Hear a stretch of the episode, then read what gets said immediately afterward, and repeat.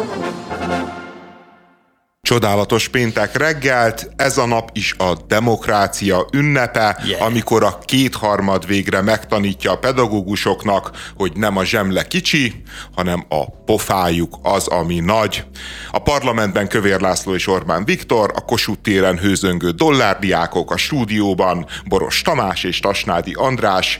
Első kérdésünk, természetesen az iskola tematikánál maradva, joga van-e egy iskola tantestületének kitiltania a balhés diákokat a ballagásról? Rasszizmus ezt tenni, ha ezek a diákok cigányok?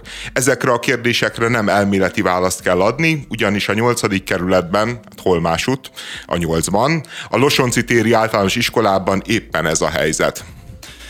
Meg kéne vizsgálni, hogy a nem roma diákok hasonlóan fegyelmezetlenek voltak-e, mint ezek a roma diákok. Ugye itt folyosón rohangálásról, a poroltó bekapcsolásáról és egyéb hasonló ilyen csintevésekről van szó. Direkt használom ezt a szót, hogy csintevés, én nem érzem ezt annyira súlyosnak, mondom kívülállóként, és ami így a média szűrőjén keresztül hozzánk eljut, hogy emiatt ki kell zárni diákokat egyébként egy ballagásról, és egyébként én magát a ballagás sem tartom egy olyan nagyon fontos eseménynek, hogy egyébként a diákoknak nem örülniük kellene, hogy, hogy kihagyhatják ezt az eseményt.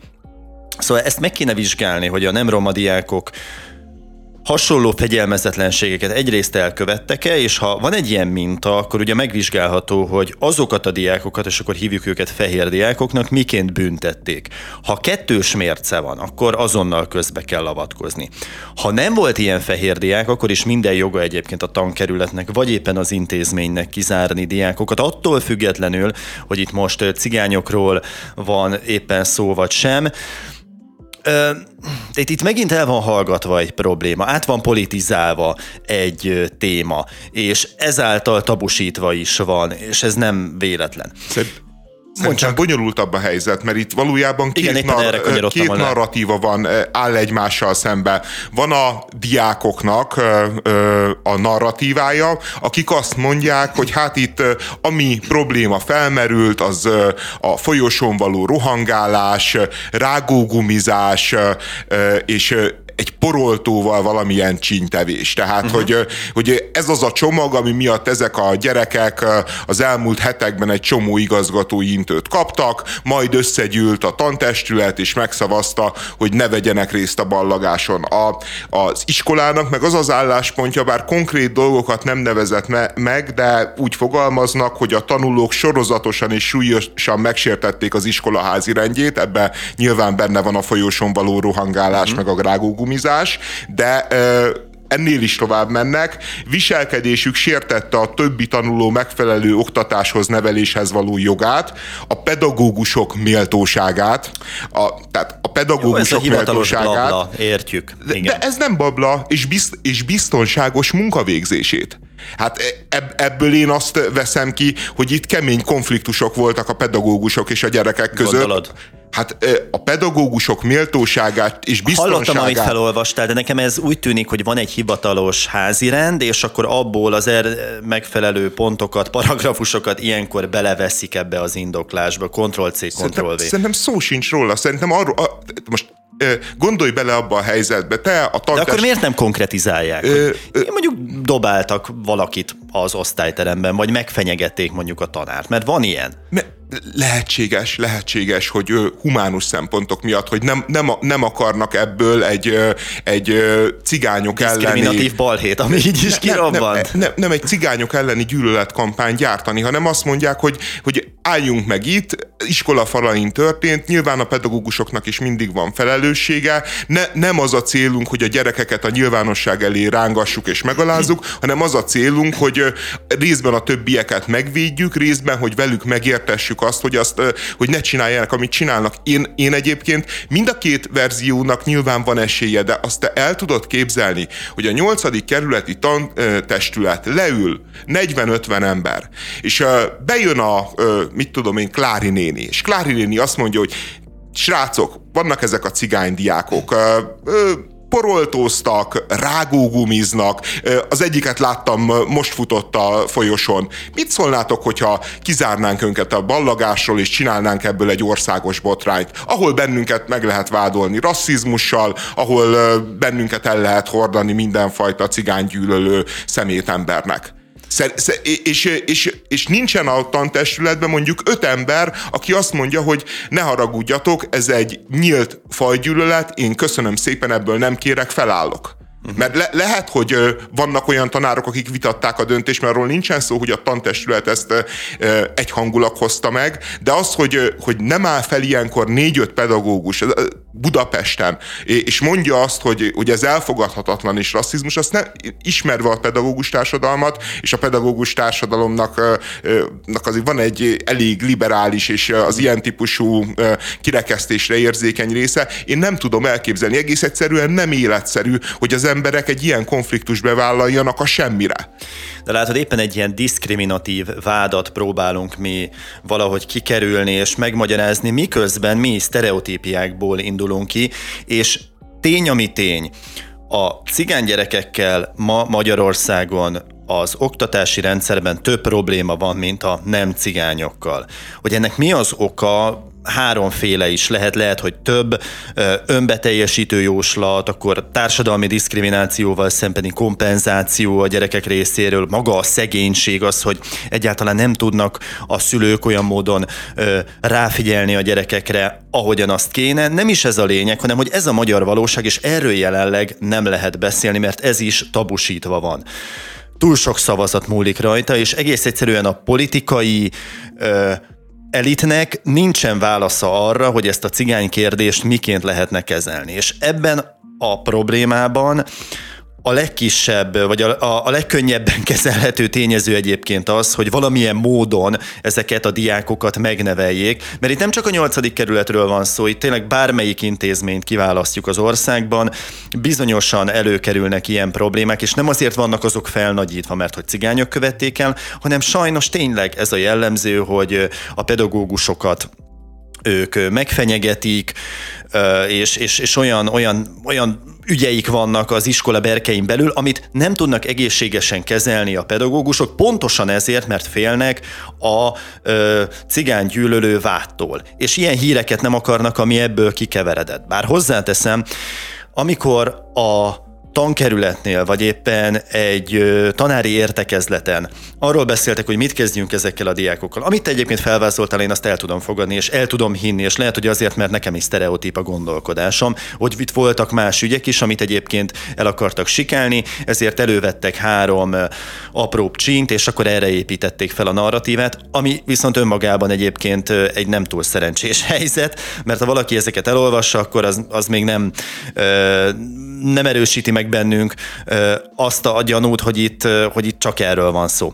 Szóval amikor ezeket elővették, akkor ők nem akartak romázni, nem akartak cigányozni. Ez sajnos kiszivárgott tőlük függetlenül, a média pedig nyilvánvalóan úgy tudja eladni ezt a cikket, úgy lehet kattintást generálni, ha úgy írják le ezt a történetet, hogy több roma diákját, és akkor már is ott van. Hát meg, meg, a, a meg a szülők csináltak ebből uh, roma kérdés, meg cigány kérdés. Tehát, uh, tehát ők tematizálták így, ők uh, uh, értelmezik úgy a helyzetet, hogy itt van öt, uh, hát kicsit élénk lurkó, akit uh, pusztán cigánygyűlöletből kitiltanak a ballagásról, mert most úgy vannak vele, hogy miután 14, ezek 14 éves gyerekek, miután 8 éven keresztül ott voltak az iskolában, nevelték őket, na még most utoljára üssünk oda nekik, és tiltsuk ki a ballagásról. Nyilván ennek is megvan az elméleti esélye, egész egyszerűen szerintem viszont csekély, csekély esély, és amit kihagytál a,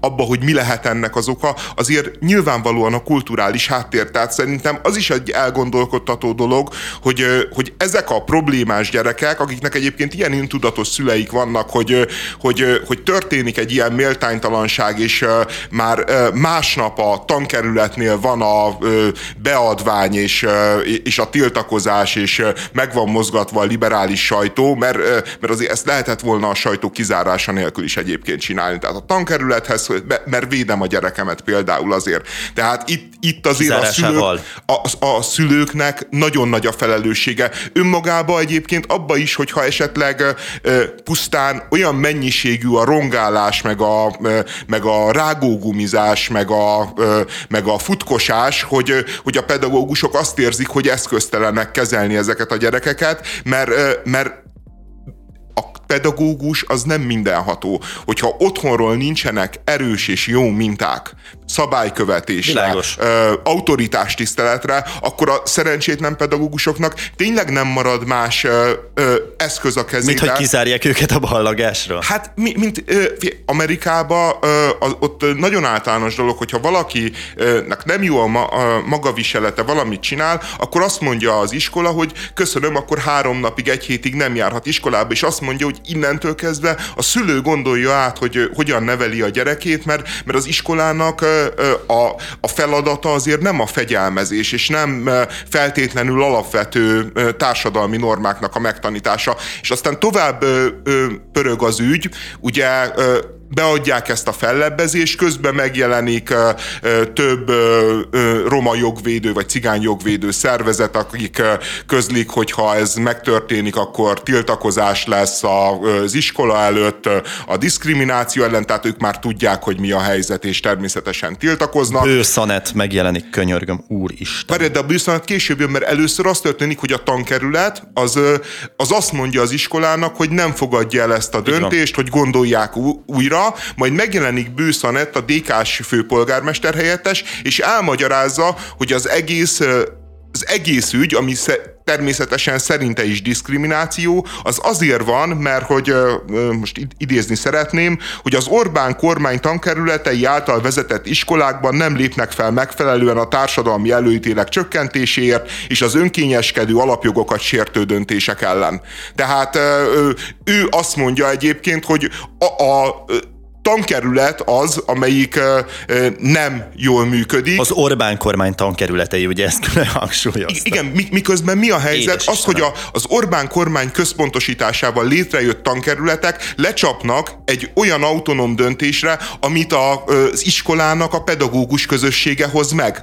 Tehát valójában, Lágos. hogyha mi hiszünk a pedagógusokba, hiszünk az iskola rendszerbe, hiszünk abba, hogy, hogy magukat irányítsák, nyilván nem korlátok nélkül, nyilván nyilván persze jogállamban mindig kell, hogy legyen egy, egy felsőbb hatalom, amihez az ember fordulhat, hogyha a jogsérelem éri, de, de azért alapvetően egy liberális politikusnak, mint amilyen a bőszaret, szerintem ebben a helyzetben nem olyan egyértelmű, hogy a, a, a egyrészt az Orbán gonosz narratívát kell fújnia, de nyilván DK-s ezért ez elkerülhetetlen.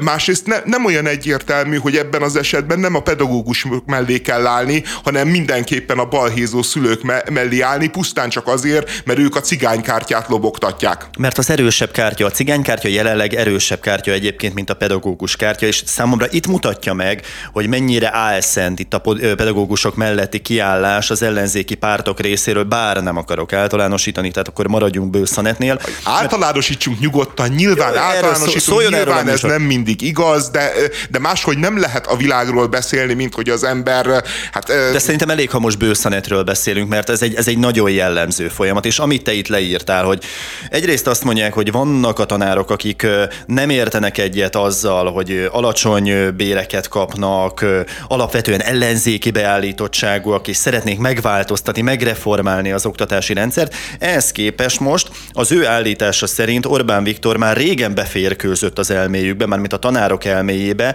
megfertőzte ez, őket ezzel a diszkriminatív hozzáállással, úgyhogy hát nincs mit tenni, le kell csapni az Orbán rendszerre, és ezáltal egyébként azokra a tanárokra, akiket mellesleg meg akarnak védeni, mert hogy ők autonóm gondolkodók. Akkor most váljunk. Akkor most autonóm gondolkodók, vagy pedig Orbán bábjai, mert nagyon nem mindegy, ezt kellene eldöntenie most Bőszanetnek. És a nyolcadik kerületről beszélünk, egy olyan kerületről, ahol még a kétharmad idején is győzött az ellenzék. Tehát feltételezhetjük, hogy a testületben is azért jelentős számú ellenzéki szavazó van, de hát oda kell ütni, hiszen csak pedagógusok. A tápláléklánc legalján lévő társadalmi csoport.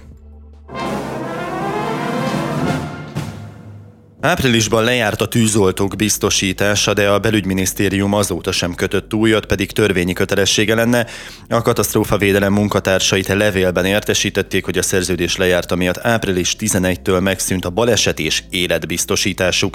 Arról nincs szó, hogy a minisztérium újra szerződött volna, ezért a tűzoltók most egyénileg vagy tűzoltóságonként kötnek biztosítást. Még hozzátenném, hogy a Telex mindenített ki, a Telex cikke után a Lánglovagok tűzoltói szakportál azt írta, azért nem sikerült új szerződést kötni, mert a februárban erre kért közbeszerzésre beérkező minden ajánlat magasabb volt, mint a belügyminisztérium költségvetése. A minisztérium két évre 244 millió forintot szánt erre, miközben az Egon évente 464 milliós, a Cikk Pannonia évente 455 milliós, az Allianz pedig évente másfél milliárdos ajánlatot tett.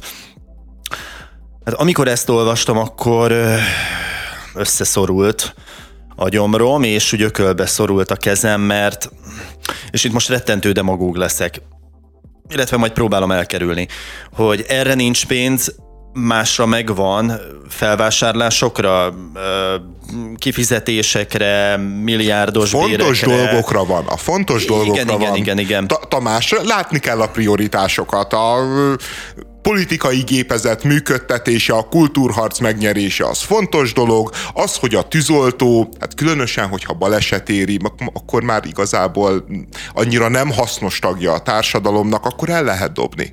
Persze, hát lesz új, nem? Hiszen olyan jól keresnek, az OKF adatai szerint a beosztott tűzoltók átlagbére mindössze bruttó 332 ezer forint, gyerekek nélkül nagyjából ez nettó 220 ezer forintot jelent, az újonc tűzoltó bruttó 278-at keres, ez nettó 185 ezer forintnak megfelelő összeg. Hát... Figyelj, majd jönnek Sri Lankáról Persze, én is pont ezt hát, akartam nem, mondani. Nem, nem, nem lesz itt gond, nem kell félni, minden rendben. Ugyanaz a, kormány... a tűz Sri Lankán is, Vietnámban is, Indonéziában is, ugyanúgy lehet oltani vízzel, ráborítja a, a vizes vödröt, vagy, vagy a poroltót is gondolom hasonlóképpen lehet kezelni. Nem egy olyan bonyolult szakma ez számomra. És idehoznék egyébként még egy hírt, hogy még demagógabb legyek. Pintér Sándor belügy, oktatás és egészségügyi miniszternek írt üzenetet egy tanító a Facebookon, amiben egyrészt megköszöni, hogy megkapta az osztályának járó összesen 5000 forintos könyvutalványt a jutalomkönyvekre, de rögtön megkérdezi azt is, hogy ebből milyen könyveket tud venni hat kitűnő tanulónak. Tehát 5000 forint hat tanulóra. Én eh, emlékszem még, hogy egy ilyen 15 évvel ezelőtt gőzöm sincs, lehet, hogy van már 20 is, amikor eh, általános iskolában eh, lehet, hogy több is. Na mindegy, most nem akarok utána számolni, valószínűleg még ennél is több. És senkit nem érdekel. Meg nem is fontos, hogy hány éves vagyok. Fiatal vagyok amikor jutalomkönyveket osztottak, akkor azok minőségiek voltak, tehát megütötték azt a 2000 kötőjel 3000 forintos mércét, és hát azóta erős konjunktúra volt. Amikor én még általános iskolába jártam, nem voltak EU-s pénzek, szocialista kormányzás volt az országban, ehhez képest most eljutottunk oda, hogy tényleg erre nincs pénz, tehát Nincs pénz a tűzoltók biztosítására. Fordul a nosztalgiáig jutottunk el, az Igen. szörnyű. Vissza, meg, és visszasírom Gyurcsány Ferencet. Hát azért, na, na, na, na azért eddig ne menjünk el. Dehogy nem. A fordul a nosztalgiát szerintem be lehet válni, vállalni, a, a Gyurcsányt azért nem. A, ö, egyébként a, ö, ebben a tör, ö, történetben két dolog a, ö, a tanulság azon kívül, hogy, hogy egyébként a, ö, a pedagógusokhoz képest is vannak olyan szakmák, amik még nyomorultabbak, ilyenek például a tűzoltók vagy a szociális munkások, meg még kevésbé megbecsültek. Az egyik az, hogy ez az árazás, hogy ők úgy tervezik, hogy 244 millió, és a piacról bejön az, a három ajánlat, és, és a, még a legkedvezőbb kedvezőbb is a duplája annak. Tehát, hogy egész egyszerűen, amit ők költségvetésbe számolnak, inflációt, amivel ők kalkulálnak, hogy, hogy mi történik az ország gazdaságában, az köszönő viszonyban nincs a valósággal. És csak néha így rájuk kopogtat az ajtón, de, de hát akkor is az van, hogy azt mondják, hogy, hogy ide ne gyere be, menj a tűzoltókhoz. És ugye itt azért nem klasszikus kapitalizmus van az országban, tehát a piaci törvényeket tudja úgy a kormány hajlítani, hogy ez kedvező legyen a számára, és ilyenkor döbben rá az ember, hogy itt mekkora baj lehet tényleg ebben az országban jelenleg pénzügyi fronton, ha már nem tudnak akkorát hajlítani ezeken a piaci törvényeken, hogy mondjuk az általuk kiírt költségvetés találkozom hogy egy ajánlattal. Nincs egy telefon Orbán Viktortól vagy Pintér Sándortól, hogy figyuka vigyétek már lejjebb egy picit picikét, hogy akkor tudjunk biztosítást kötni, mert ez nem létező dolog.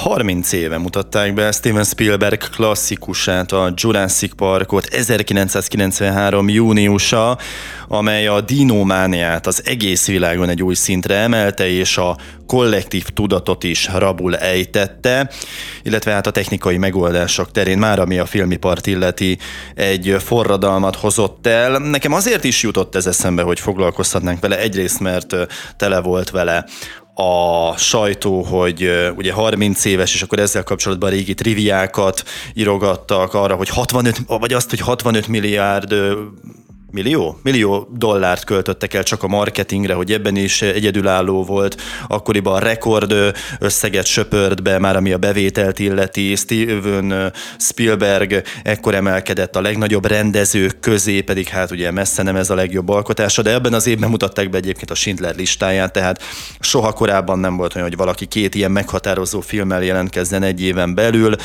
Ezen és azért csinálhatta meg a Schindler listáját, mert elvállalta a Jurassic Parkot, tehát uh-huh. hogy, hogy az volt az ajánlata a stúdiónak, hogy oké, okay, leforgathatod a filmedet, de akkor csináld meg nekünk a Jurassic Parkot.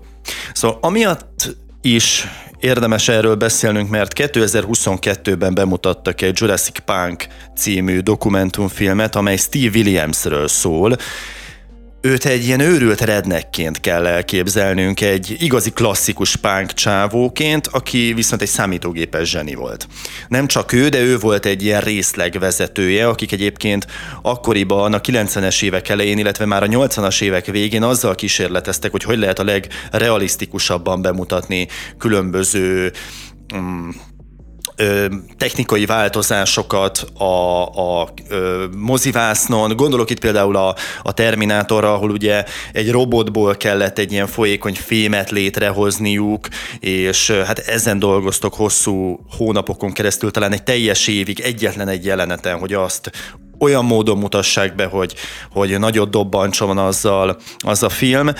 És eredetileg a Jurassic Park dinóit kizárólag makettekkel oldották volna meg, és ennek főnöke volt egyébként az a fickó, most nem mondom a nevét, mert nem is fontos, aki a Star Wars makettjeiért is felel, tehát annyira rossz munkát valószínűleg nem végzett volna a 90-es években, de sokak meggyőződése, és az enyém is, hogy ez a Jurassic Park fele ekkorát nem futott volna, akkor ha a T-Rexet abban a bizonyos nyitó jelenetben nem tudják úgy bemutatni, ahogy. Már eldöntötte egyébként a gyártócég, hogy akkor makettek jönnek, és akkor a számítógépes technikát háttérbe szorítják, és itt van ez a Steve Williams, ez az őrült csávó, aki szabad idejében elkezdi modellezni a T-Rexnek a mozgását hosszú éjszakákon keresztül bent marad, a napi munkavégzését is ez veszélyezteti, mert folyamatosan elalszik, mire egy két-három hónappal később, amikor már elkezdték volna a makettek gyártását, behívta a produkciós vezetőket, és akkor megmutatta nekik, hogy na, nézzétek meg, hogy hogy mozog itt az én dínom. Akkor még nyilván nem abban a formában, ahogy mi azt a mozivásznon láttuk, de nagyon szépen le volt modellezve egy, egy mozgás, ahogy fut egy T-rex. És mindenki el volt ájulva, hogy atya úristen, itt valami, valami forradalmi történt. Ezt a néhány másodpercet elküldték Steven Spielbergnek, aki azonnal jelezte, hogy oké, okay, akkor új irányt veszünk, jöjjenek a számítógépes dinók. És a Jurassic Park az a CGI forradalom. Így van, így van, így van, így van. De már előtte ugye a Terminator 2, ahogy említettem, abban használnak olyan megoldásokat, ugyancsak egyébként Steve Williamsnek köszönhetően, hogy, hogy mindenki fogta a fejét, hogy atya úristen, hát ezt, ezt nem láttuk jönni, és aztán pedig a Jurassic Parkban ez tökéletesen beérett, és ebből a Steve Williamsből lehetett volna egy nagy hős azonban nem lett belőle. Amikor 1994-ben az Oscaron tarolt a Jurassic Park a technikai, a vizuális megoldások terén, akkor a köszönő beszédben ezek a nagyfejesek meg sem említették őt, és háttérbe szorították, és amikor ő reklamált, hogy figyukkal legalább bemondhattátok volna a nevem, akkor azt mondták, hogy te csak egy végrehajtó vagy, tudd, hogy hol van a helyed. Tehát az volt a, a legnagyobb hátránya ennek a srácnak, hogy hát nem volt túl okos, bár a zsenie az kétségtelen, de kissé ilyen autisztikus jellegű személyiség zavarai is voltak, tehát valószínűleg nem lehetett őt kitenni a, a, a, a fényre, és akkor őt futtatni, vagy ráépíteni egy projektet, de nyilván ő ezt megelégelte, hogy nincs kellően megfizetve, úgyhogy azt hiszem, hogy ezt a produkciós céget, amely gyártotta a Jurassic Parkot, azt el is hagyta. Aztán később egyébként a Maskban is dolgozott 94-ben, amit ugyancsak Oscarra jelöltek, bár tudtommal nem nyert és, és később volt rendezése is, ami viszont nagyon-nagyon csúnyán befürdött, de reklámfilmekkel azért így is szépen ellátta magát. Ebben a filmben egyébként már egy ilyen megtört csávóként mutatják őt, akinek nem sikerültek a párkapcsolatai, alkoholizmusba menekült, és egyéb más nyavajái vannak, de tényleg nagyon szépen mutatta be azt az ívet, hogy, hogy egy emberen mennyi minden múlhat, még ha erről a világ nem is tud, illetve arról, hogy, hogy ezek a gazdag pénzemberek a valódi munkásembert miként söprik a szőnyeg alá, és akkor ugrálnak rajta, miközben éppen a trófeákat emelgetik. Hmm. Érdekes történet. Én a, az el nem ismertség, meg az el nem ismert Jenny kapcsán ne, nekem Magadra a, ismertél? Mi, mindig a Michael Crichtonnak a neve jut eszembe, aki nyilván nem annyira egy hihetetlenül sikeres ember, és, és a Jurassic Parkból is az. El nem kivel, ismert Crichton? Csak, csak a Jurassic Park kapcsán nagyon keveset emlegetik a nevét. Tehát, hát hogy figyelj, a... azért kapott két millió dollárt, mielőtt kijött volna maga a könyv, tehát már akkor tudták, ja, hogy filmet ja. fognak belőle forgatni, Jó. meg azt hiszem részesedése is volt egyébként a bevételekből, tehát brutálisan meg. A Crichton a, a 20. század egyik írófejedelme, tehát uh-huh. hogy, hogy enne, ennek a... A vírus is az övé, ugye? Andromeda, nem, az Andromeda törzs az övé például, de például a vészhelyzetnek az Abszolút. első négy epizódját ő írta, övé a Kongó, a gyilkos nap, a nagyvonatrablás, és hát a legdurvább, hogy övé a Westworld. Tehát uh-huh. a mhm. westworld is ő írta, sőt, a nagy vonatrablás meg a westworld ő is rendezte. A, ö, szerintem például az is egy ilyen szörnyű dolog, hogy ö, nem tudom, hogy felmerült-e a Crichton neve, de, ö, de hát őt kellett volna megkirálni azzal, hogy rendezze meg ezt a filmet, mert, mert azért két filmet azért magas színvonalon lerakott, talán ezzel is meg tudott volna birkozni. Egyébként az is nagyon érdekes, hogy, hogy itt milyen koncepciók versenyeztek a rendezés kapcsán, mert a Crichton könyvéről mindenki tudta, hogy ez bomba siker lesz, és hogy ez egy, hogy ebből egy nagyon-nagyon jó filmet lehet csinálni, és egy csomó stúdió rácuppant a, azért is ment fel olyan magasra a zára a könyvnek, hogy, hogy nagyon nagy uh-huh. pénzt kapott az elején, és, és olyan koncepciók voltak, hogy nem tudom én melyik stúdió a, a, az egyik a, ki, kirendezte a, a nyolcadik utasa halált.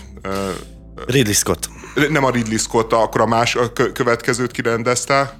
A de lehet, hogy a, ne, nem a Ridley Scott, ki, kirendezte a, a jó, kirendezte jó, a Terminát, a, termi, a Cameron, na mindegy, a Cameron. James Cameron. Igen, tehát hogy volt egy olyan verzió, ahol a Cameron lett volna a rendező, és, és például az egyik főszerepet ő a Schwarzeneggernek akarta adni, mert ugye előző évben a Terminátorral uh-huh. volt már na- nagy siker, és, és lett volna egy olyan koncepció, ahol úgy csinálják meg ezt a filmet, mint ahogy megcsinálták a bolygó neve halál. Tehát, hogy egy ilyen nagyon-nagyon durva akciófilm lett volna. Volt egy másik koncepció, hogy a Tim Burton Tim Burtonnel uh-huh. akarták megrendeztetni, ez volt a második, és, a, és akkor jött a Spielberg, aki hozott egy harmadik koncepciót, ugye, ami alapvetően a látványról szólt, de az az érdekes, hogy, a, hogy igazából a Crichtonnak a könyve az, az az ennél sokkal több és sokkal mélyebb. Tehát óriási siker lett a Jurassic Park, és nyilván a Spielberg az nagyon-nagyon jól csinálta, ahogy csinálta, meg amint csinálta,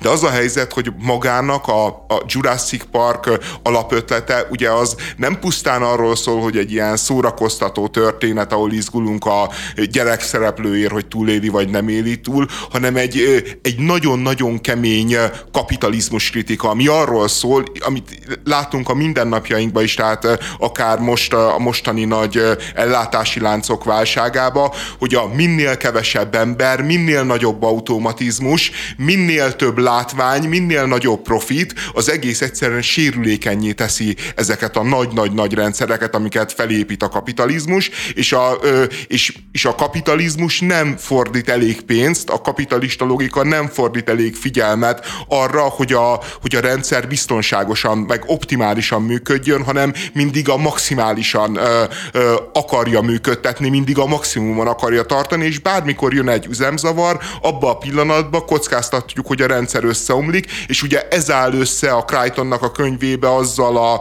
ö, kérdéssel, hogy ugye a tudomány az ő egy jó dolognak tartja meg a tudományos fejlődést, de nyilván ezben a jó dologban ezer veszély van, és amikor találkozik ez a két dolog, a kapitalizmusnak az őrült kockázatvállalása és maximalizmusma, meg a tudománynak a kiszámíthatatlansága, akkor megtörténhet az olyan típusú katasztrófa, mint amit egyébként az AI kapcsán is hát sokan várunk, vagy félünk, inkább félünk, és ami, amiről a könyv is szól, és, ez, és ez a mondás kicsit elsikkadt, egyébként érdekes módon ugyanazon logika mentén sikkadt el ez a mondás, mint amit a Crichton bírál, hogy minden a látvány, minden a látvány, semmi sem a gondolat, semmi sem a tartalom már, hanem minden a látvány. És ő, ő ezt kritizálja a könyvébe, amely könyvből a Spielberg csinál egy elképesztő látványorgiát.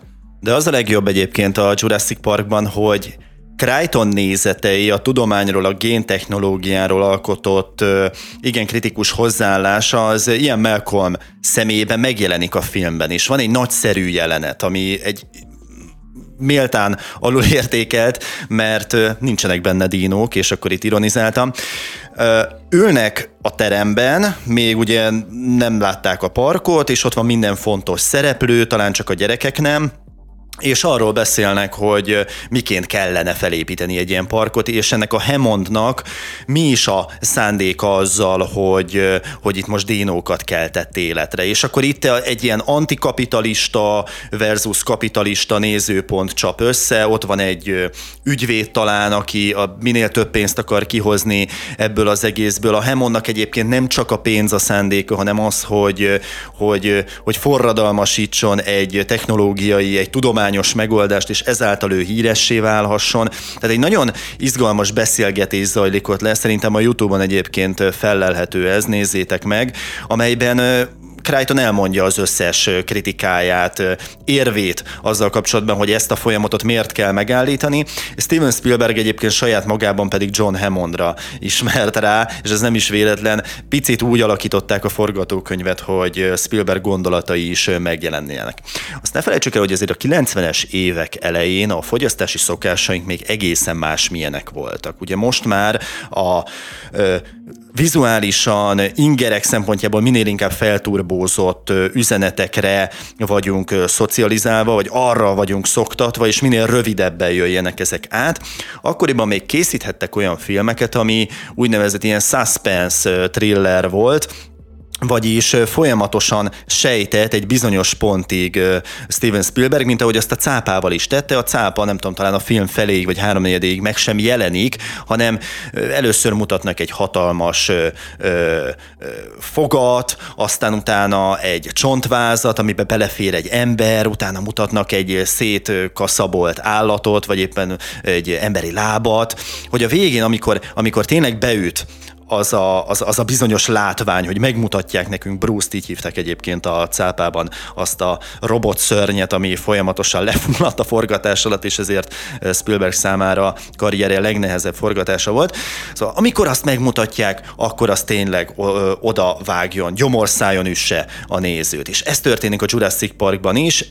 Ugye rögtön a nyitó jelenetben elkezd rángatni egy, egy park dolgozót, valami, és csak hangokat hallunk, de még nem látjuk a dínót, utána is aztán a velociraptoroknál szétszedik azt a szerkezetet, amivel leengedik a, a bocit közéjük, és akkor azt így nagyon hamar megeszik és aztán az első komoly, nagyon ütős jelenetnél pedig jön az, amit ugye már Steve Williams alkotott, és amely szerintem meghatározta, és nem csak szerintem, hanem sokak szerint a Jurassic Park sikerét.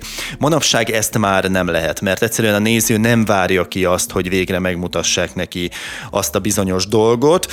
Persze pénzügyi okai is voltak ennek, hogy, hogy ezt alkalmazta akkor Steven Spielberg, tehát rá volt kényszerítve arra, hogy, hogy, hogy ezt a sejtetést, ezt a balladai homályt sokáig fenntartsa, hiszen hiszen nem tehette meg azt, hogy 15-20-30 percen keresztül dinókat mutogasson, azt hiszem csak valami 9 vagy 10 percig mutatnak egyáltalán dinót, és abból is a CGI talán csak 2 vagy 3 perc összesen a Jurassic Parkban. Manapság pedig már ez nem pénzkérdés, hogy teleszórják mindenféle látványjal, lövöldözős, őrült lényekkel a filmeket. Egy belga férfi megrendezte a saját halálát, majd felbukkant a saját temetésén, hogy megnézze a szerettei reakcióját. Hát elég morbid. Egyik ismerősöm mondta azt nekem 6 vagy 7 évvel ezelőtt, de lehet, hogy kiírta a Facebookra, már pontosan nem emlékszem, mindegy, itt van, itt ragadt az agyamban, hogy onnan tudod, hogy milyen életet éltél, hogy hányan mennek el a temetésedre, és emlékszem, hogy amikor én ezt olvastam, vagy hallottam, akkor én, én rettentően felháborodtam ezen, hogy abban próbáljuk a saját fontosságunkat, életünk értelmét megmérni, hogy hány lájkot gyűjtöttünk, hány ismerősünk van, milyen hatást fejtettünk ki az emberekre. Ez egy puszta szórakoztatóipari megközelítés, és azt gondolom, hogy ez, ez tragikus. Egyrészt maga a tett az, az rendkívül morbid, hogy valaki ezzel eljátszik, bevonja a családtagjait, hogy vegyenek részt ebben az akcióban, majd aztán helikopterrel megjelenik, és akkor happy end, és megölelgetik, és nincs egy olyan családtag, aki ököllel pofán vágná, hogy haver, mi van? Mi van veled? Ezt ho, ho, hogy képzelted? Ö, és, és mi lett volna egyébként, ha, ha mondjuk vitustáncot járnak a, az ő koporsóján, vagy, vagy éppen hangosan énekelnek. Tehát valami nem úgy sül el, ahogy ő azt elgondolta. Ez az egyik kérdésem. A másik kérdésem pedig azzal, hogy látod síró embereket, akik aztán a nyakába borultak és megkönnyebbültek, hogy mégis él. Ezzel ő valóban kapott egy, egy hiteles visszajelzést arra vonatkozóan, hogy eddig értékes életet élt?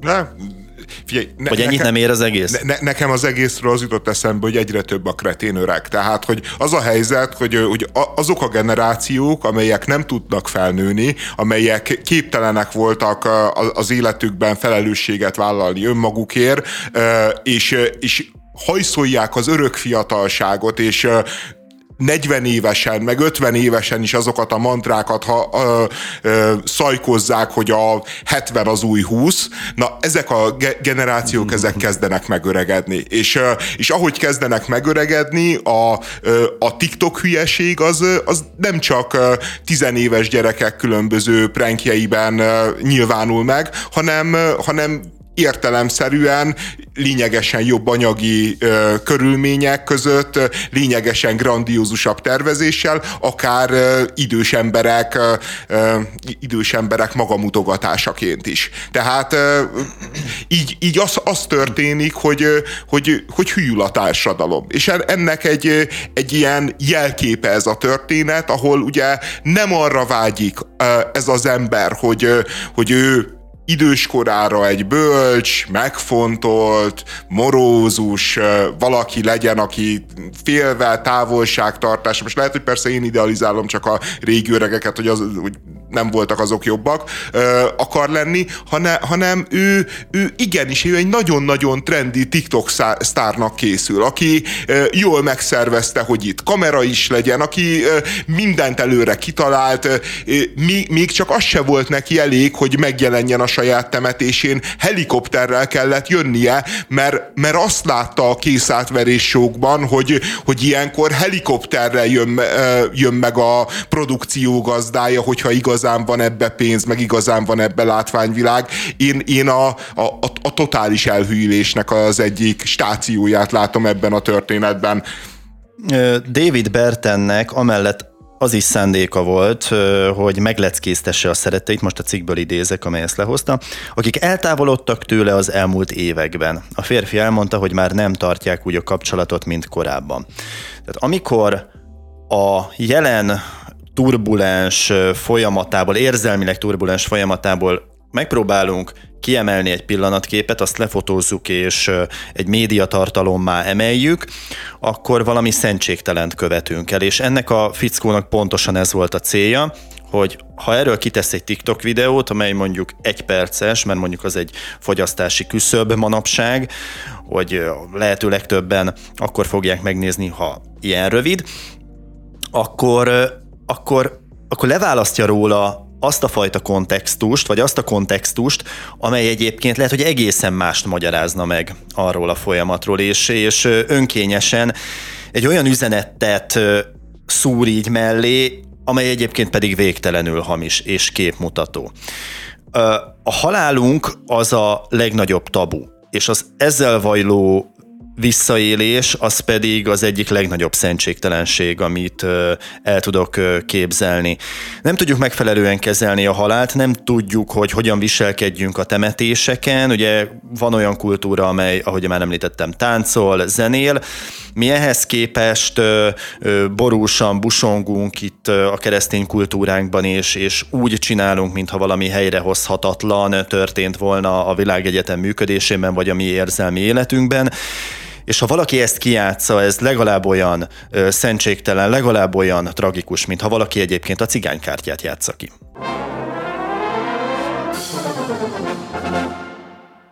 Hatházi Ákos Berlinben volt, itt meglátogatott egy holokauszt emlékművet, lőtt egy selfit, majd a következőket posztolta, és akkor idézet következik a selfie fölötti szöveg. Meggyilkolt európai zsidók emlékműve Berlinben. Ide vezetett, amikor egy gátlástalan politikus a propagandagépezetével a kereszténység védelmének és valamiféle háttérhatalmi összeesküvés és a fajok keveredése elleni harc nevében úszított és hergelt egy egész nemzetet. És ide vezetett az, hogy nem állították meg időben azok a tömegek, akik látták, mi folyik az országban, amikor még megtehették volna. Én ezzel nagyon sok probléma van azzal, amit itt most a hatházi Ákos előadott. Kezdjük a mi elsősorban ízlésbeli kérdés, de, de, de azt gondolom, hogy egy azért elég könnyen megérthető ízlésbeli kérdés, hogy, hogy nem szelfizünk holokauszt emlékműnél. Egyáltalán nem szelfizünk például temetőbe. Tehát a selfie az egy olyan műfaj, amit, eh, amit nem használunk bizonyos helyzetekbe. A, a, nem olyan régen volt a Vera Jurovának, talán ugye úgy hívják az Európai Bizottságnak a biztosát, szintén egy ilyen holokauszt emlékműves képe, de ott legalább nem ő csinálta a fotót, tehát hogy ott egy fotós csinált egy, hát egy ilyen szomorú, ez a politikus nő a semmibe révedő tekintettel állt, ami szintén ízléstelen volt, de ahhoz képest a selfie az egy, az egy nagyon-nagyon durva ugrás. Tehát, hogy ennyire nem érzi a hatházi azt, hogy bizonyos dolgoknál, bizonyos helyeken, bizonyos helyzetekben nem csinálunk úgy, mintha 18 éves instalányok lennénk, az, az, az egész egyszerűen számomra tényleg felfoghatatlan. Azért, mert 18 éves instalányok a selfit kisajátították, itt most egyébként vitázom veled, az nem jelenti azt, hogy maga ez a selfie, mint műfaj, nem is tudom minek nevezzük, az elítélendő lenne, és, és mondjuk egy temetőben ne lehetne használni, ha annak üzenete ö, hű ahhoz, amit, amit kifejezni próbál a képpel. Itt számomra a szentségtelen az az, ahogy a holokausztot felhasználja egyébként belpolitikai céljaira. Szerintem a, a selfie azért ízléstelen, mert a selfie az maga a műfaj olyan, hogy az arról szól, hogy itt vagyok én, itt van az arcom, uh-huh. belenyomom a pofátokba, és a háttérben van valami érdekes, ami az én személyemet még izgalmasabbá teszi, az én csodálatos arcomat még vonzóbbá, még kívánatosabbá, még trendibbé varázsolja. Tehát ez a selfie, minden, minden selfie ilyen selfie. És amikor az ember nyaraláson van, és küldi a rokonainak, meg a haverjainak, tök rendben van. A 18 éves instalányoknál is tök rendben van, én nem akarom elítélni, de, de egész egyszerűen bizonyos helyzetekben nem szelfizünk, mint ahogy bizonyos helyzetekben például nem vetkőzünk félmeztelenre. Se, nekem semmi bajom nincsen azzal, hogyha valaki félmeztelen, akár még a város, nekem az is simán Rádió belefér. műsorban belefér? Ah, ott, ott, ott, aztán igazán belefér. Vagy tévéműsorban. Az utolsó negyedben lehet, az hogy utolsó lesz egy kis le, meglepetés. Ledobjuk a textilt, igen. Ne, lőjük le minden poénunkat. De, de egész egyszerűen temetőben nem mesztelenkedünk. Tehát, hogy értjük, értjük, hogy, hogy, hogy van, a, van a helynek egy szentsége, és van, van, a, van az ott lévő emberek szelleme iránt egyfajta tiszteletünk, amit demonstrálunk azzal, hogy bizonyos magatartásformákat nem veszünk fel, amit egyébként mondjuk a kokapabánán simán megteszünk. A, az, Bocs, mond... itt hadd szúrjam ide, itt azért picit megvédeném hatházi Ákost, és maradnék a selfinél. Van az a boomer generáció, és a mi nézőpontunkból boomerek ők, biztos te is ismersz olyanokat, akik bizonyos műfajokat, kifejezéseket, technikai eszközöket nem úgy használnak, ahogy azt rendeltetés szerint kellene, vagy ami, inkább úgy mondom, ami, ami, amit rendi. Én nem gondolom egyébként, hogy ebben a helyzetben hatházi Ákos egója bugyog fel a mélyből, és, és annak a kivetülését láthatjuk ezen a képen, hanem egész egyszerűen tud arról a műfajról, hogy selfie, tudja, hogy ez egy népszerű műfaj, és egész egyszerűen ennek fekszik alá. Egészen más az attitűdje ezzel kapcsolatban, mint mondjuk az instalányoknak, akik nyilvánvalóan arra használják föl, hogy a szépségüket demonstrálják. Hatházi Ákosnál szerintem itt nem, nem ez volt a, a cél, vagy nem ez volt az eszköz, hogy, hogy ilyen módon a saját fényét még látványosabbá tegye, hanem egyszerűen idősebb és, és, és nem tudja, hogy mire való ez az egész cucc.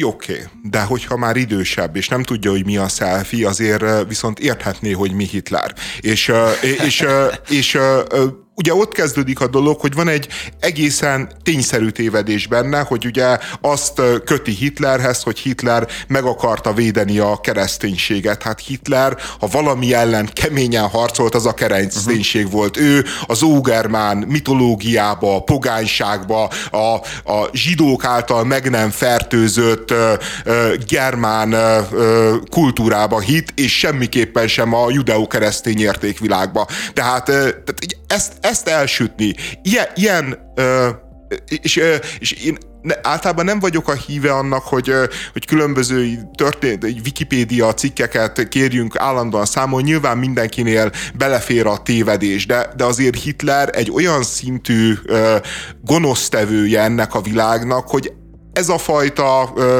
csúsztatás vagy tévedés azért ö, mindenképpen bántó, és akkor innét jutunk el oda, hogy ez az Orbán-Hitler párhuzam. Meg, meg a mai magyar helyzet kontra holokauszt párhuzam, hogy, hogy ott tart a hatházi Ákos, hogy mi mindjárt egy potenciális holokauszban vagyunk bűnösek, hogyha nem állítjuk meg vele együtt Or- Orbán Viktort. Tehát, hogy, hogy ez a mondása. Miközben látjuk az Orbán rendszert, látjuk, hogy milyen, látjuk, hogy korrupt, látjuk az Orbán figuráján, hogy autoritár, látjuk azt, hogy a szabadságjogok, a jogállamiság szűkül, de az a helyzet, hogy ilyen típusú ö, ö, figurákkal tele van a történelem. Hitlerekkel, dzsingiszkánokkal, sztálinokkal, azért szere polpotokkal, azért szerencsére annyira nincsen tele, és mindenképpen tudjuk, hogy egy teljesen más liga, ahol játszanak.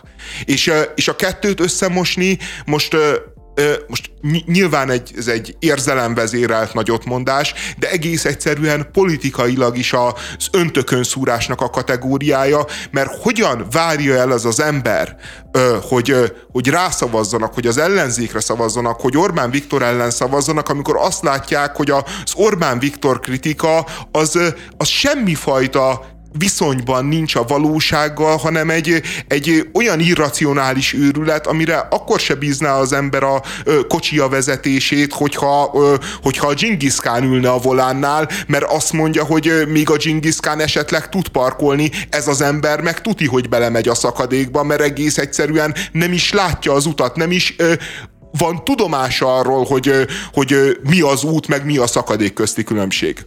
Eszembe jutott egy analógia a Jurassic Parkkal, és ugye beszéltem az előző blogban még a 90-es évek fogyasztási szokásairól, ami dramaturgiai fogásokat, ö, műfai elemeket is meghatározott, és szerintem nem történt más, és ezzel nem kívánom egyébként hatházi Ákost felmenteni.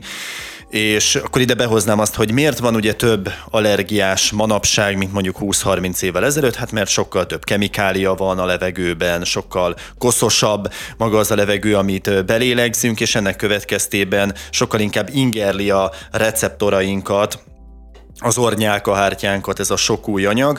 Hát tulajdonképpen tényleg ez történt, mint ami a Jurassic Parkban, hogy régen még ugye a klasszikus értelemben vett politizálás történt, mondjuk ügyek mentén, mondjuk ideológiák mentén, és mostanra pedig már ugye, rövid üzenetek feldolgozása, harsogó szavak, egyre agresszívebb választási ígéretek, nem véletlenül mondják, hogy Hon Gyulával, aki először ígérte túl mondjuk az, a, a saját kampányát, az egy referenciát teremtett, és onnantól kezdve mindenki ahhoz igazodik. És szerintem itt is ez történik, hogy jön egy ugrás, mint mondjuk a Jurassic Park esetében megjelenik az első dino, és onnantól kezdve az referenciaként fog működni.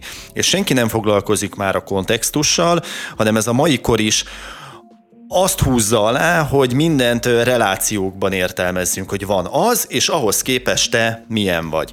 Ö, Szerintem sokkal rosszabb a helyzet. Van a, van a megafon mondjuk, amely, amely tudjuk, hogy milyen eszközökkel él, és ahhoz képest pedig vagyok én ö, ö, hatházi Ákos, akinek szelfiznie kell, mert a fiatalokhoz is el akarok érni, és szinte mindenki szelfizik már, és ezen kívül pedig valami olyat kell mondanom, ami már átüti ezeket a kiégetett receptorokat, és, és, és, és olyan, olyan típusú üzenetet kell megfogalmaznom, ami ebben az elképesztő információ kavarodásban eljut a választókhoz. Tehát teremtődött egy referencia, és azt próbálja folyamatosan átugrani hatházi Ákos, és ezzel olyan szintű öngolt lő, amely egy újabb kétharmadhoz fog elvezetni. Szerintem annyiban rosszabb a helyzet, hogy miközben igaz, amit te mondtál, meg leírtál, hogy itt tényleg van egy öntudatlan vonzódás is a kiégett receptorokhoz, és hogy nagyot mondjunk, megüssük a média inker küszöbét, valójában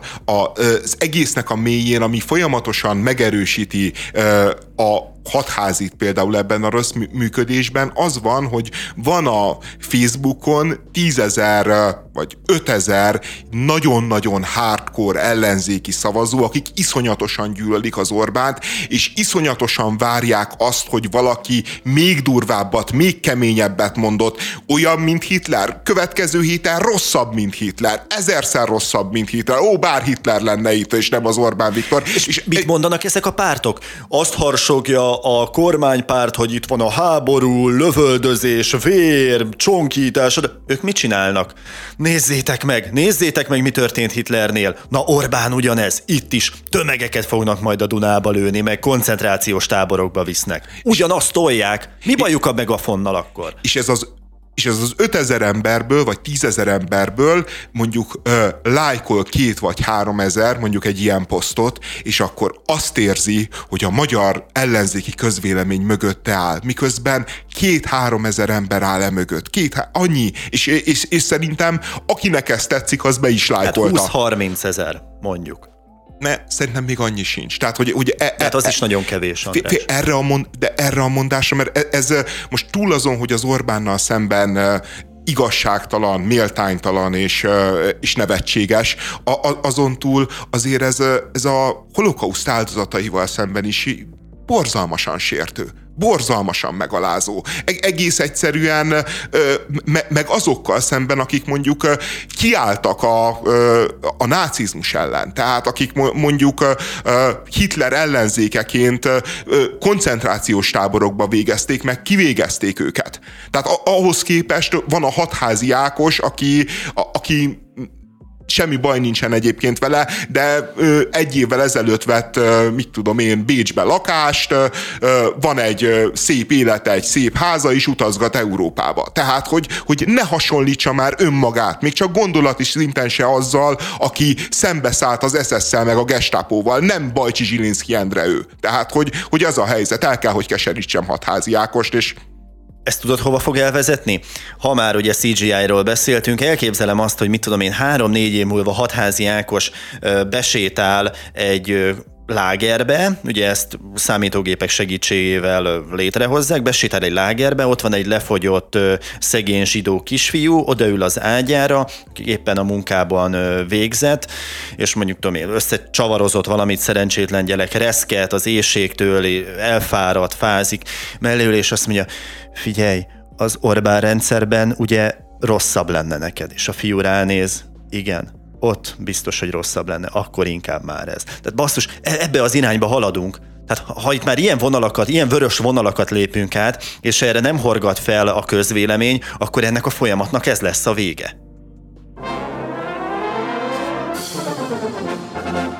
Jaj, de üdítő egy ilyen téma után Zsuzsák Balázsról beszélni? Nem. Ugye szenzációként tálalta a hazai média, hogy Zsuzsák Balázs az egyik kereskedelmi tévén valami egetrengető nagy bejelentésre készül, Szinte mindegyik hazai portál egyébként felült erre a vonatra. Az egyik azt írta, hogy íme Zsuzsák leleplezése a nagy bejelentéstől, természetesen a leleplezés elmaradt a cikkben. Majd jött a szenzáció, a TV2 Tények Plus, külön kiadás, Kiderült, hogy nincs is szenzáció, nincs semmi, ugyanis Zsuzsák megsérült gólöröm közben, és bemutatott egy gyöngyport, amely fontos volt neki a regenerálódásnál. Tehát csak egy reklám volt, semmi több. Az hagyja, hogy a mai bulvár így működik. Ugye gátlástalanul triggerelnek minket, és ilyen clickbait rohamokkal égetik ki a receptorainkat, ha már erről beszéltünk az előbb hogy a semmit mondó cikkei kattintását feltornásszák, de ennek a divatnak az egyik poszterfiúja lesz a milliárdos válogatottsági rekorderünk, és nem okozott elég kárt azzal, hogy példaképként karrier helyett mindig a kassa felé fordult, hogy az arcoskodó pökhendi futbalista prototípusaként lambókkal, hatalmas emberekkel és luxuslányokkal vagizzon, hogy az utolsó válogatott behívóit kapcsolatrendszerével biztosítsa, most meg ez a nemtelen játékhoz is az arcát adja, szóval nekem csak az a kérdésem Csúcsák Balázshoz, hogy tényleg rászorulsz erre Balázs, vagy tartozol valakinek, vagy, vagy, vagy mi, mi van itt? Jó, a dzsucsákon meg se lepődünk, és az az igazság, hogy a TV2-n se meg, hogy, hogy nem csak jó ízlés, meg elemi erkölcs, meg, meg médiaetika, hanem még a törvények felett állónak is képzelik magukat, és, és egyébként jól képzelik. Tehát nyilvánvalóan nem lesz következménye annak, hogy, hogy, hogy termék elhelyezést csinálnak, és, és re- reklámot elvileg egy olyan blogból, ami, ami nem arra szolgálna, és, és nem arról szól, volna, és amit kifejezetten tilt a médiatörvény, de megtehetik, és hát miért ne tennék meg? Tehát mindig a kassa felé ez volt Zsuzsáknak a parancsa játékosként, nyilván ilyen típusú közéleti szereplőként sem lesz más. Én egyébként azon nem tudom továbbra sem túltenni magam, hogy gollöröm közben eltörte a kezét. Tehát ez azért egy új szint adott a, a Zsuzsák jelenséghez. A, Egyébként volt ilyen már, hogy én emlékszem, hogy a Martin Palermo meg Nagyon van, jól emlékeztél, a, igen. A, a, a Villarrealba. De, de, de, nem, nem, nem szerintem az Argentinában volt akkor még. Az még Argentinában a, bo- a Bokában játszott, igen, de mindjárt hogy, gyorsan le. Szerintem, nem, szerintem a Villarrealba. És a sípcsontját tört el. Igen, de, de, ő legalább, de az, az érthető volt, mert ő felmászott ugye egy kerítésre, és onnét uh-huh. lecsúszott. Tehát fe, felesleges volt a, a Zsuzsáknak a szerencsétlenkedése, az nem is a Martin Palermo balesetére emlékeztet engem, hanem volt egy nagyon híres felvétel, felvétel, emlékszel, a Mario Balotelli egy City edzésen. Ül a füvön, és próbálja felvenni a t-shirt, a best, és, és nem megy, és így mindenhogy próbálja, a szerencsétlen így keresi, de, de, de egy három éves gyerek azért azt jobban összerakja, meg jobban megoldja a feladatot, de, de a Mario Balotellinek nem sikerült, és hát az akkor nagyon mémesült, meg nagyon sokan röhögtek rajta, és, és az a helyzet, hogy a, hogy a Zsuzsák Balázs valami ilyesmit követett el tartalmilag, sajnos, sajnos, és az ő szerencséjére nem volt annyira látványos. Én nem gondoltam egyébként Zsuzsákról, hogy mindig a kassa felé fordulna. Amikor visszatért Magyarországra, én azt hittem, hogy akkor kompromisszumot kötött, és akkor kicsit a futballal is foglalkozik, de kiderült, hogy igazából csak a politikai kapcsolati építgeti, semmi több.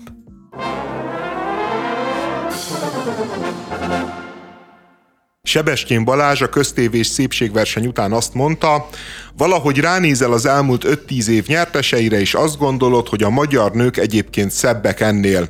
És ez a mondat bejárta a magyar sajtót, nagy indulatokat generált, hogy, hogy ebben mi, a, mi, mi, mi van a botrány mögött? Mi, mi, mi ez a hihetetlen érdeklődés, vagy, vagy mit mondott ki a Balázs, amit eddig nem tudtunk? Vagy, vagy, vagy ezt nem tényleg tudtuk. nem... Nem tudtuk. Nem tudtuk? Nem tudtuk. Szemellenzősen közelítjük meg ezt a szépségverseny kérdést, tehát ez a romantikus cél, hogy itt tényleg a legszebb lányok találkozóját hozzuk össze, az még mindig él, mint ahogy a tehetségkutatókon is ugye Magyarország legjobb női vagy éppen férfi hangját keresik, miközben pontosan tudjuk, hogy nagyon sokan azért nem jelentkeznek, mert nem annyira exhibicionisták, sok nekik a kamera, a fény, az, hogy szerepelni kell sok ember előtt, és akkor emellett még jó pofának is kell lenni, és egy ilyen realityben részt venni. A szépségversenyekkel hasonló a helyzet, tehát én is több olyan lányal találkoztam már, hogy kérdeztem, hogy modellkedsz? Ja, ja, soha, pedig tökéletes arc, és valószínűleg be is futna. De én, én igazából nem tudom, hogy, hogy, hogy mi ezzel a probléma. Tehát én, én, én zavarban vagyok. A szépségversenyekről tudok beszélni, azzal kapcsolatban tudom, hogy mi a probléma, illetve mi a problémám. Hogy inkább már make-up verseny és nem szépségverseny, és hogy jön egy szépségversenyhez az, hogy, hogy, hogy nekik kérdésekre kell okos válaszokat adni, és akkor egy ilyen intelligencia teszté alakul át az egész. Nem, nem, nem tudom. De a szépségversenyekkel egyébként nem ez a probléma. A szépségversenyekkel az a probléma, hogy, a, hogy az elitnek, a, a gazdasági elitnek, azoknak az arcoknak, akik ott vannak a zsűriben, meg ott vannak a szponzorok között, meg ott vannak a fogadásokon, amikor majd vége van a versenynek, és gratulálnak a csajoknak. Tehát ezeknek az általában nagyon gazdag és befolyásos embereknek leszállítani a friss húst. És, és az van, hogy ezekkel, ezek a csajokat arra trenírozzák, hogy legyenek aranyások. Az, arra trenírozzák őket, hogy a testetekből éljetek meg. Nyilván van egy-kettő, amelyik nyer, amelyik esetleg karriert is tud csinálni, de a többi meg arra való, hogy a babái legyenek ennek az elitnek, és majd kézről kézre, sluszkulcsról sluszkulcsra adják egymásnak. Tehát a, Dubaj a, képző. Ö, igen, ö, a, igen a, a Dubajhoz a bevezető lépcsőfok, mert elmész egy ö, ilyen versenyre, ö, látszik, hogy van van benned. Exhibicionizmus, látszik, hogy nem tanulni akarsz azért elsősorban, mert nagyon okosan válaszolsz a kérdésekre, hanem, hanem a, a, az életet egy könnyebb módon megoldani, és utána majd jönnek ezeknek a nagyon sármos, nagyon gazdag embereknek a jobbnál jobb ajánlatai, és aztán egyiket vagy másikat, különösen egy kis kokainos, mondjuk esti csapatás után azért könnyebben elfogadja az ember, mint mondjuk ezeknek a figuráknak le kéne menni mondjuk a Kecskeméti Pallas diszkóba, és ott, ott felszedni ezeket a csajokat, miközben ott van, mit tudom én, tucatnyi nem olyan gazdag, de náluknál sokkal helyesebb és sokkal agresszívebb a, a tápláléklánc mégis alacsonyabb régiójában tartozó hím, aki meg nem nézné jó szemmel, amit csinálnak. Tehát, hogy a, a szépségverseny az kb. erről szól szerintem, hogy, hogy egy húspiac, de, de olyan húspiac, ami valójában a hús feldolgozásának az a, az a szintje, amikor beterelik a marhákat a vágóhídra. Tehát, hogy ott szépen megnyúzzák, lefejtik a húst a csontról, és szépen sülve tálalják. A, a Sebestyén Balázs mondatán én azért nem értem, hogy pro-kontra miért van ekkora kiakadás, meg miért van ekkora örömújongás, mert, mert, mert nyilván, például nekem is az a tapasztalatom, ami a Sebestyén Balázsnak, hogy ezek a szépségkirálynők, ezek messze nem a legcsinosabb csajok, mint uh, ahhoz képest, hogy mit lát az ember az utcán, vagy az ismeretségi körébe, stb. De az az igazság, hogy ez azért is van, mert, mert az én, az én ízlésemnek ez a pláza prosti, vagy pláza cica világ, amit egyébként ezt, ezek a szépségversenyek akarnak, és, és egyébként, hogyha oda bekerül egy szomszédlány, azt is prostivás minkelik, mert egész egyszerűen ahhoz, hogy a, annak a nőnek az önképét így kellően meg tudja törni, ahhoz egyrészt tömegesítenet kell, tehát hogy úgy nézzen ki, mint mindenki más, másrészt meg el kell venni tőle a saját arcát, és, és olyan nagy szájat, olyan nagy vörös szájat, olyan bőrt hazudni neki, olyan műszempillákat rakni rá, hogy amikor tükörbe néz, ne nézze, ne ismerjen magára, mert úgy sokkal könnyebben adja el magát az ember. Tehát, hogy, hogy valójában nem az az oka a, hogy, hogy ezek a nők nem, csin, nem olyan csinosak, mint akit látunk, mert egyébként ezek ne lennének nagyon csinos nők, hanem az az oka, hogy ezeket a nőket egyen szerűvé hát igen, mékápolják. Tehát én, én nekem például a zsánerem az, az kifejezetten a, mondjuk a szomszédlány típus egy részről, a, akit, hogyha megkap ez a gépezet, akkor pillanatok alatt kelemen annává varázsolja, meg a másik, akit ne, nekem így bejön, mert ilyen jó stílusnak gondolom, még például az ilyen rövidhajú, tetkós, piercinges csajok, ez valamiért nekem ilyen kattanásom, akik, akik nem is lehetnek ott, hiszen egész egyszerűen a viselkedésük, az öltözetük, az, az egyéniséget sugal, nem mindig van mögötte egyéniség, de egyéniséget sugal, és, és, és megfogalmaz egy olyan autonómia igényt, meg szabadságvágyat, ami nem fér bele ezeknek a szépségversenyeknek az etoszába, mert nem azért csinálják, hogy a, hogy a nők azok önmaguk legyenek, nem azért csinálják, hogy a nők stílust mutassanak, hanem a stílust azt megmutatja a sarkakata. És nyilván egyébként, hogy látsz egy tök csinos csajt, aki baromi jól néz ki, mert önazonos, és van mondjuk egy, egy 501-es farmer rajta, meg egy póló, és nincsen smink rajta, és azt látod, hogy gyönyörű, egyáltalán nem biztos, hogy ugyanezt a csajt ugyanilyen szépnek fogod látni, amikor sarka katának öltöztetik, és rárakják a nagy estéjét, rárakják a hajkiegészítőt, vagy nem tudom mit raknak, tudod, ez a, amivel bungyurabbá, meg dúsabbá teszik a hajat, meg... Jótól meg, kérdezed. Ja, ja, mi nem értünk, és pont most nincsenek itt a lányok. Na mindegy. mindegy hál' tehát, Istennek.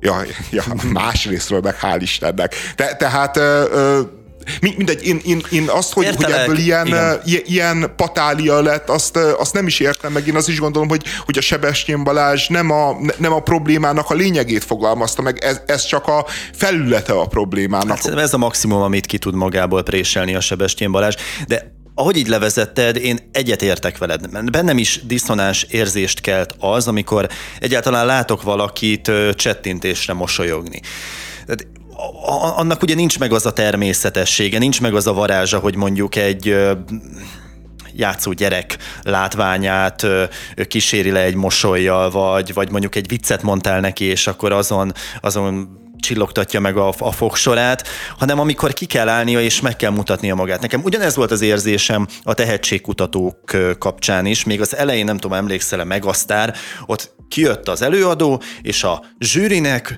ö, zenélt, ö, neki pózolt, és a közönségnek, amely megjelent ott a stúdióban. És ebben változtatott az RTL, és elkezdte így egységesíteni ezeket a szórakoztatóipari elemeket, amelyeket aztán így ráerőltetett az előadókra, hogy már a kamerában néztek. És az, és az valami szörnyű volt, valami förtelem, hogy ott van egy közönség, ott vannak emberek, hiszen hallod őket, hiszen megmutatják őket, de ő meg neked játszik. Tőled akarja a szavazatokat begyűjteni. És az a baj, hogy kitalálnak ilyen pózokat, amit aztán egységesítenek és, és ráhúznak a lányokra, és, és tényleg nem csak arról van szó, hogy mosolyog vagy sem, hanem tudod, vannak azok a csípőtartások, az a lábtartás, amit valaki kitalált, hogy az nagyon szexi lesz, az begerjeszti majd a férfiakat és a nőket, és ezután mindenki úgy pózol, mindenki úgy áll be, mindenki azokat a, a gesztusokat gyakorolja, mindenki azokat a szavakat használja, amivel a legnagyobb tömegeket el lehet érni, és a legnagyobb hatást lehet ö, kiváltani.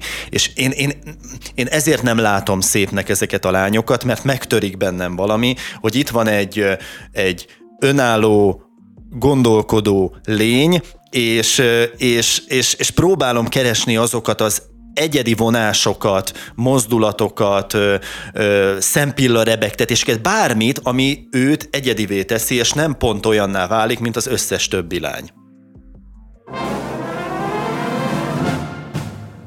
Na hát, befejeződött a John Wick sorozat a negyedik résszel, és euh, én most nem mondanám el, hogy miről szól ez, ha gondolod, akár spoilerezhetünk is. Én inkább azzal kezdenék, hogy mi nekem az összbenyomásom, és igyekszem rövid lenni, hogy aztán vitázzunk, mert szerintem neked nagyon tetszett, jól tudom? Hogy te bírtad? Bírtam. Szerintem egy nézhető, nagyon látványos uh-huh. akciómozi. Hát most, igen, igen, igen. A, amit egy akciómozinak tudnia kell, azt kb. tudja. Nyilván nem egy akkora élmény, mint a Terminátor 2-t megnézni, de, de szerintem nem, nem, egy, nem egy rossz tudsz.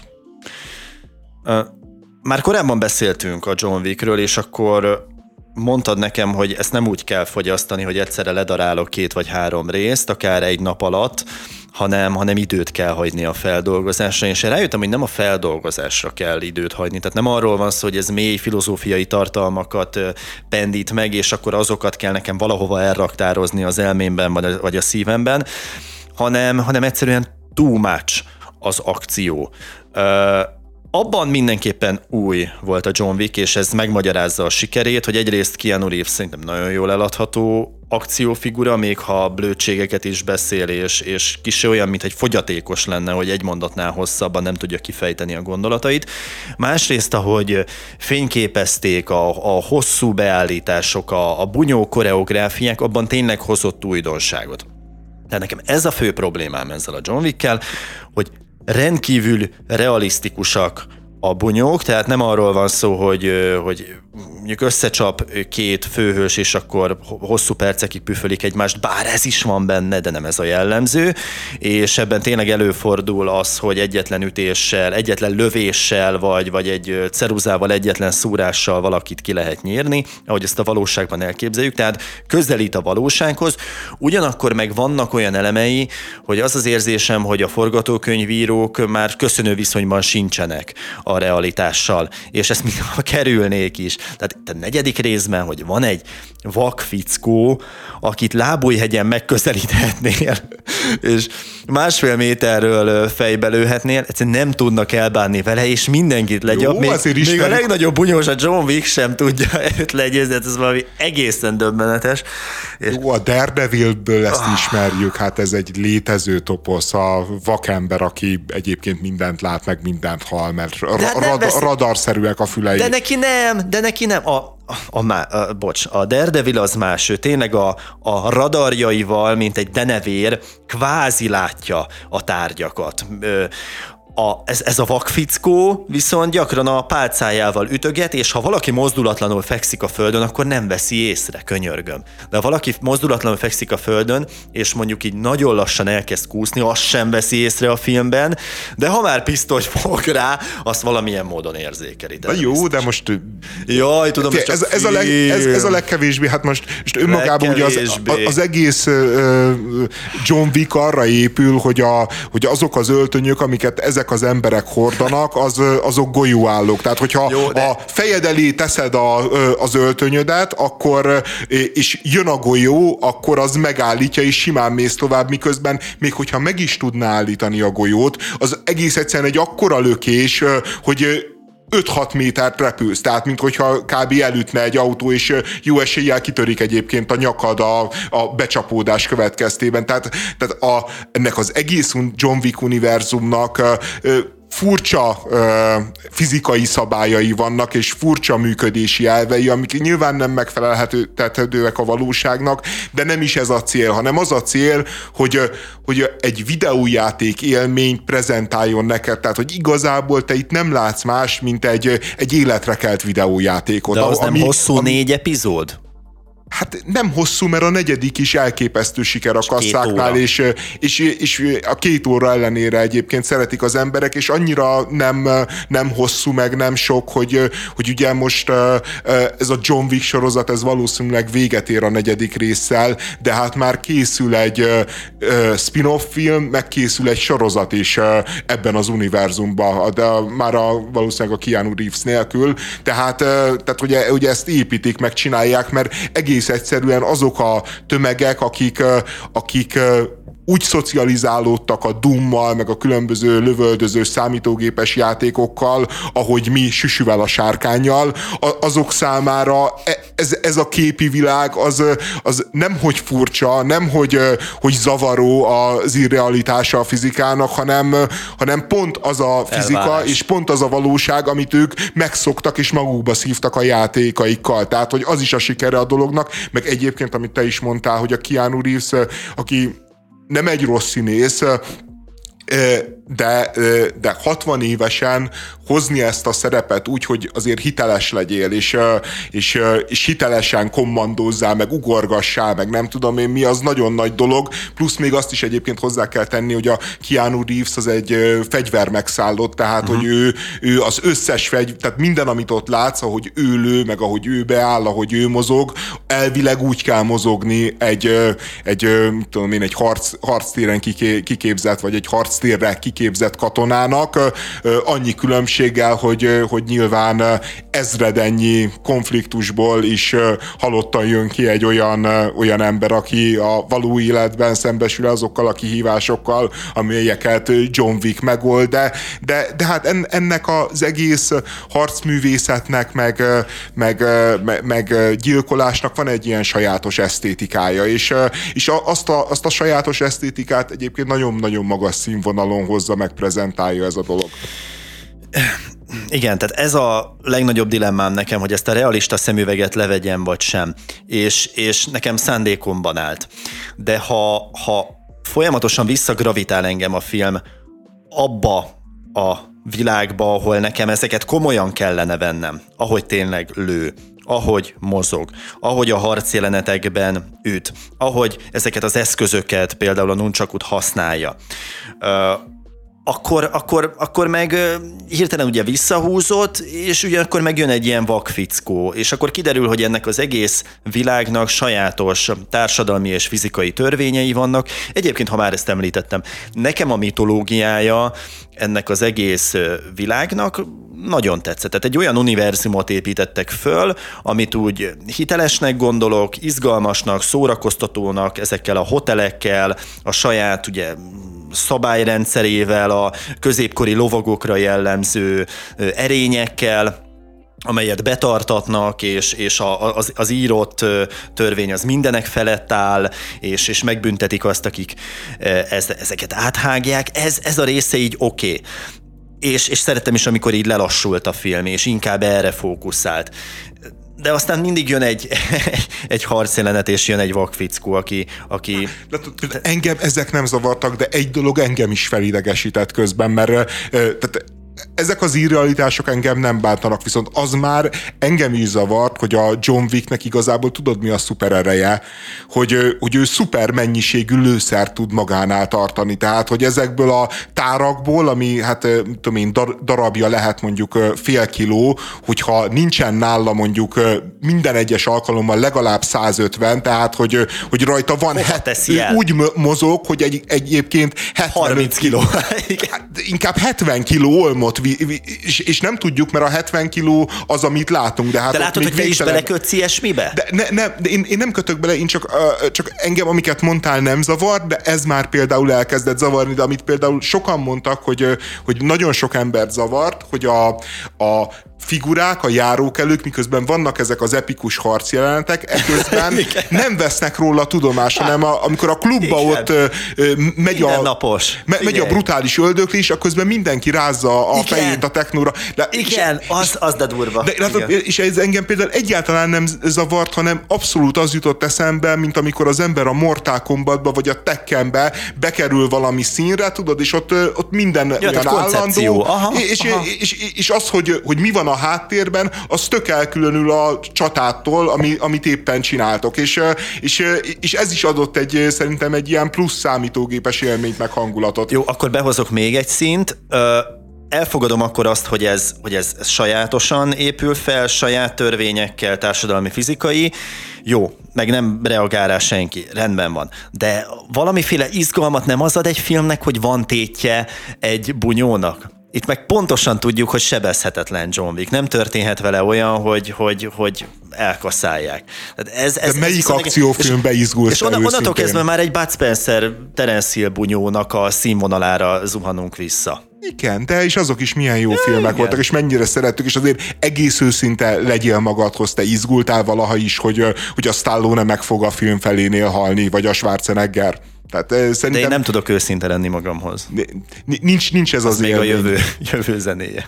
Jövő héten jövünk vissza, nagyon-nagyon szépen köszönjük a figyelmet. Ez volt a Bohóc Karmai közt itt a Spirit fm -en.